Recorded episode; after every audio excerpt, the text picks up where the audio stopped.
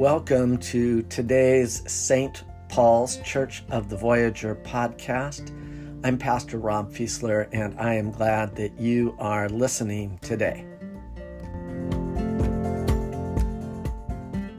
For the past uh, three Sundays, all of our readings from the narrative lectionary have come from the first book of the Bible, the book of Genesis. We began three weeks ago with the story of Noah and the flood. And then two weeks ago, we looked at the call of Abraham in Genesis 12.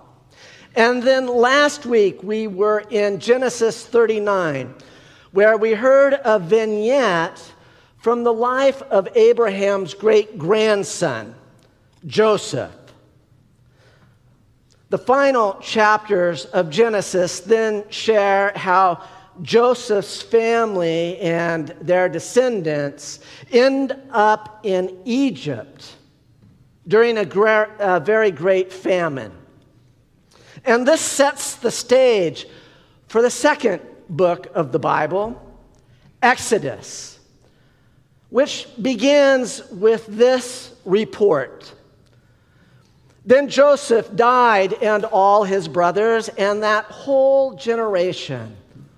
But the Israelites were fruitful and prolific. They multiplied and grew exceedingly strong, so that the land was filled with them. Now a new king arose over Egypt who did not know Joseph. He said to his people, Look, the Israelite people are more numerous and more powerful than we. Come, let us deal shrewdly with them, or they will increase, and in the event of war, join our enemies and fight against us and escape. Therefore, they set taskmasters over them to oppress them with forced labor.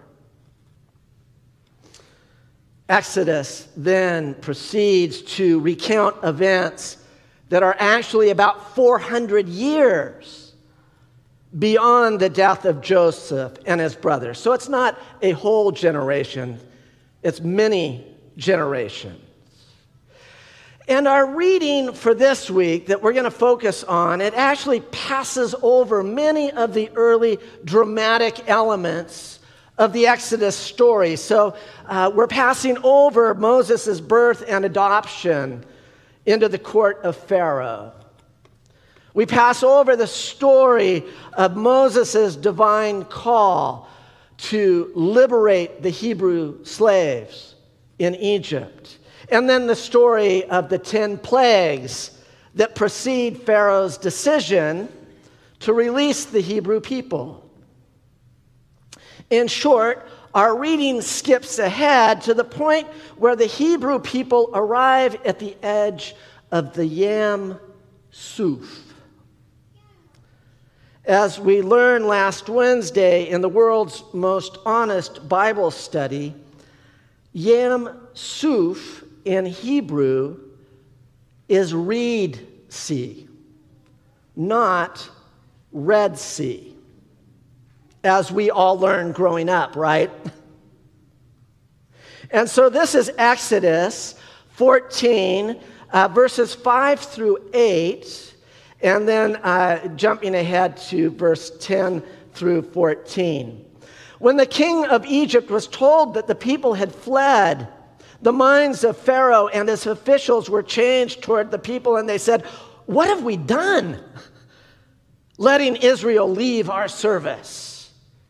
So he had his chariots made ready and took his army with him. He took 600 picked chariots and all the other chariots of Egypt, with officers over all of them.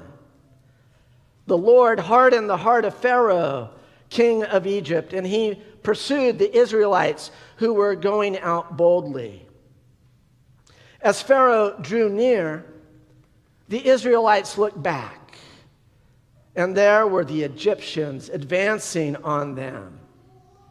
In great fear, the Israelites cried out to the Lord. They said to Moses, Was it because there were no graves in Egypt that you have taken us away to die in the wilderness? What have you done to us, bringing us out of Egypt? Is this not the very thing we told you? Let us alone and let us serve the Egyptians. For it would have been better for us to serve the Egyptians than to die in the wilderness. But Moses said to the people, Do not be afraid, stand firm and see the deliverance that the Lord will accomplish for you today. For the Egyptians whom you see today, you shall never see again. For the Lord will fight for you, and you have only to keep still. Now, just know that the Bible always translates things a little bit more nicely than maybe it should. And so that's more likely that Moses was saying, if you just shut up, the Lord will fight for you. Since I mentioned the world's most honest Bible study, I will say that there are valid questions about many of the events that are described in Exodus, including the verses that follow what I just read, where, the, where the, that tell us that the Israelites crossed through the sea and then the Egyptians uh, uh, were overcome by the sea. One of my best friends uh, is a preeminent biblical scholar, and he spent 14 years writing a two volume commentary on Exodus. And he notes that even if we overlook the supernatural elements of the story, the Exodus does not map well against the historical and archaeological record. As I reviewed what he has written about the historicity of the Exodus from Egypt, it is clear that any literalistic reading of the story is exceedingly problematic.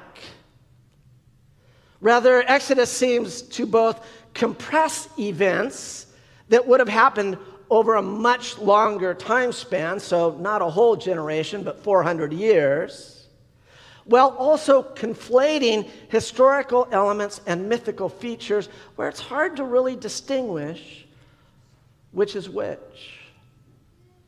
And this is probably a good time to remind ourselves that as traditional Protestants, we do not read the Bible literally. I think we take it more seriously than that. And so, if you have questions about this, one of the books that I always recommend is Making Sense of the Bible by the Reverend Adam Hamilton, who, li- who literally describes how Christians have read Scripture for hundreds of years before anyone proposed that we should read it literally. Even so, I have to confess that I often end up wondering why the writers of the Bible do not tell their stories in a way which makes themselves look better. I think this most often when I read the Gospels. I mean, why do the disciples so frequently come across as complete and utter dunces? You know, that's, I call them disciples. I, I mean, if these are the heroes that, that are going to spread the Christian faith, would it not be better if they were just a little bit more admirable? I think the same thing when I read the Exodus, the early chapters, where the Israelites who've just been liberated from Egyptian slavery, they seem to be such a dreadful, ungrateful bunch. In the passage, as they're nearly overtaken by the Egyptian army, the Israelites say to Moses, Did you bring us out in the desert to die because there were no graves in Egypt? Look what you've done. It would have been better for us to serve the Egyptians than to die in the desert. This is, of course, if we're being honest, a common congregational reaction to stressful situations. Whether we're staring down the Egyptian army Or the pastor asks us to make a little extra offering for some particular cause. Or we're invited to sing a hymn we don't know. We tend to murmur rather quickly, don't we? Later in Exodus 15, after escaping Pharaoh's army and after three days of desert travel, the, the people arrive at a pool of undrinkable water and they are thirsty. The Israelites again grumble at Moses. They said, What are we supposed to drink now, smarty pants?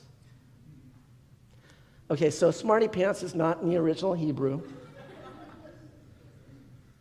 But given their level of frustration, I think that's probably the tone that they had adopted. Once again, Moses successfully addresses the matter, but, but then a couple months into the wilderness soldier, sojourn, the Israelites are at it again. Exodus 16, verses 2 and 3 tell us the whole congregation of Israelites complained against Moses and Aaron in the wilderness. The Israelites said to them, If only the Lord had let us die in Egypt. There we sat by our pots of meat and ate all the bread we wanted. Oh, those were the days. And to think, you brought us into the desert to let us all die of hunger. You know, never mind that the Israelites were impre- uh, impoverished and oppressed in Egypt. Now that they've got little to eat in the Sinai wilderness, they begin to think about the good old days back in Egypt. But how accurate do you think their memories really are? Do you think they were well off in Egypt as they are now remembering? In her song, Painting Pictures of Egypt, uh, the contemporary recording artist Sara Groves sings about our nostalgic tendencies. The lyrics of the song are very good, but I'll just share a couple. Uh, one of the lyrics says, The place I was wasn't perfect, but I had found a way to live. It wasn't milk or honey, but then neither is this. And then the chorus I've been painting pictures of Egypt, leaving out what it lacked. The future seems so hard, and I want to go back. Those lyrics express what's going on for the Hebrew people now that they're in the wilderness. Painting pictures of a past in Egypt that never really existed. Egypt is where they were enslaved. Egypt is where their male infants were tossed into the Nile. Egypt is where they were subject to the whips of their taskmasters. Egypt is where they cried out for deliverance. But then, in all three instances, when they complain to Moses, they paint pictures of Egypt, where Egypt is really the next best thing to the Garden of Eden.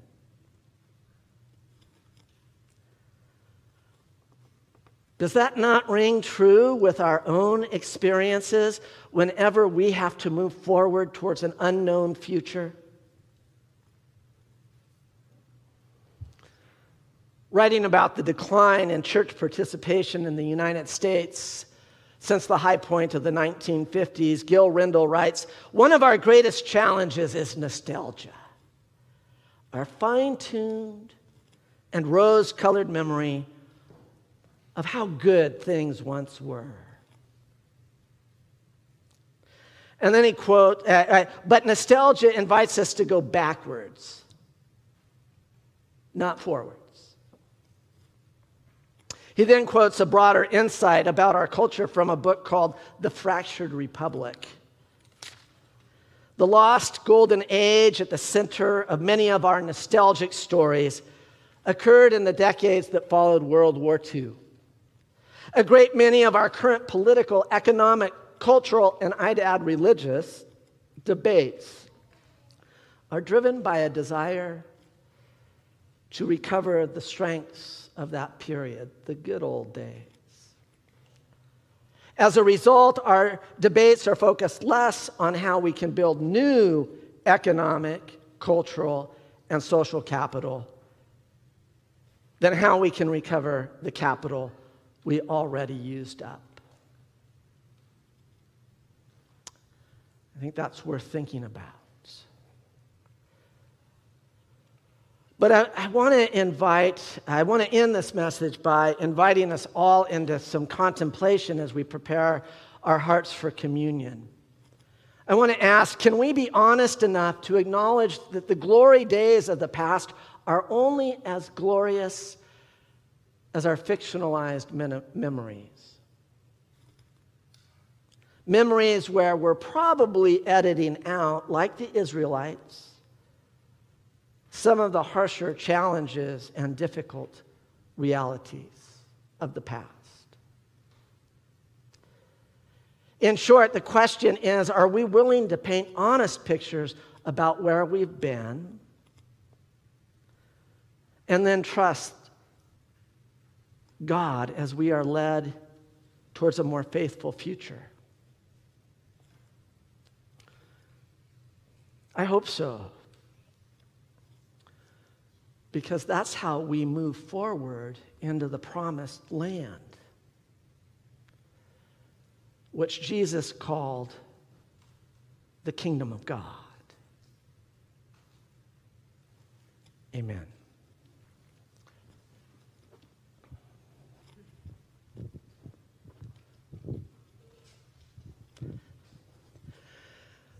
My friends, uh, this first Sunday in October is World Communion Sunday. It is a Sunday where we join together with brothers and sisters all over the globe. Uh, you know, many communions, many different churches, uh, churches where some of our guest musicians serve. We are all sharing uh, communion today, and it is a, uh, an image of what the kingdom of God all ought to be, where the table is set for absolutely everyone. So let us remember that on the night that Jesus gave himself up for us, he took bread, gave thanks to you, O God, broke the bread, gave it to his disciples, and said, Take, eat. This is my body, which is given for you. Do this in remembrance of me. And when the supper was over, he took the cup. He gave thanks to you. He gave it to his disciples, and he said, Drink from this, all of you. This is my blood of the new covenant, which is poured out for you and for many for the forgiveness of sins. Do this as often as you drink it in remembrance of me. And so, in union with Christ's offering for us, we ask that you would pour out your Holy Spirit on all of us who are gathered here. And on these gifts of the bread and cup, Make them be for us the body and life of Christ, that we may be for the world the body of Christ, redeemed by his life giving love. Through your Son, Jesus Christ, with the Holy Spirit in your holy church, all honor and glory is yours, Almighty God, now and forever. Amen. Symbolic of our unity with people all over the globe, I invite you to just peel back the top layer and let us together, as one body, share from that loaf that Jesus broke.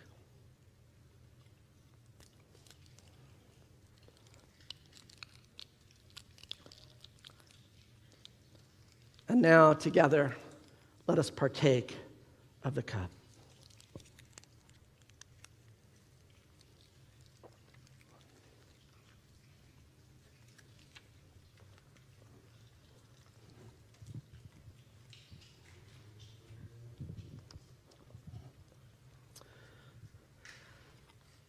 Would you join together with me in the prayer of St. Francis?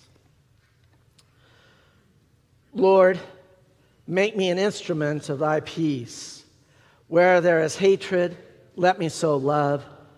Where there is injury, pardon. Where there is doubt, faith. Where there is despair, hope. Where there is darkness, light. And where there is sadness, joy. O divine Master, grant that I may not so much seek to be consoled as to console, to be understood as to understand, to be loved as to love. For it is in giving that we receive, it is in pardoning that we are pardoned, and it is in dying that we are born to eternal life. Amen.